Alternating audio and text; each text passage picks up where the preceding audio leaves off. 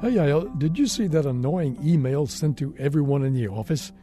Someone claimed they needed survey participants. Yeah, right. It's a total spam. Do you mean that email from Human Resources? I think it's a legitimate request. Uh oh. I'll have to dig it out of my inbox trash can. I really thought it was from some scammer trying to steal my personal information. I just don't trust emailed requests from strangers, or at least if I think the email is from a stranger. That makes me think of the city's last election. There were political canvassers at my door every week.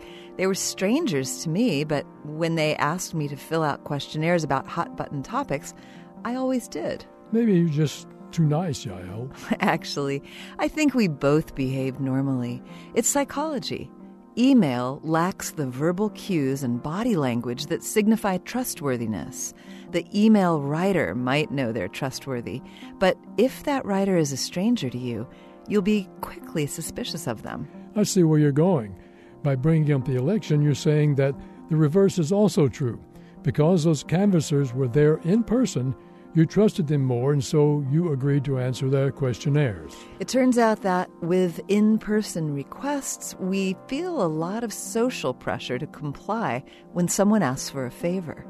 But an email is impersonal, and so it's easy to turn down. Recent research suggests, though, that people mistakenly think their emails will get plenty of responses. Maybe HR should just have walked over to your desk. This moment of science comes from Indiana University. There are thousands more moments of science on our website at a momentofscience.org. I'm Yael Ksander. And I'm Don Glass.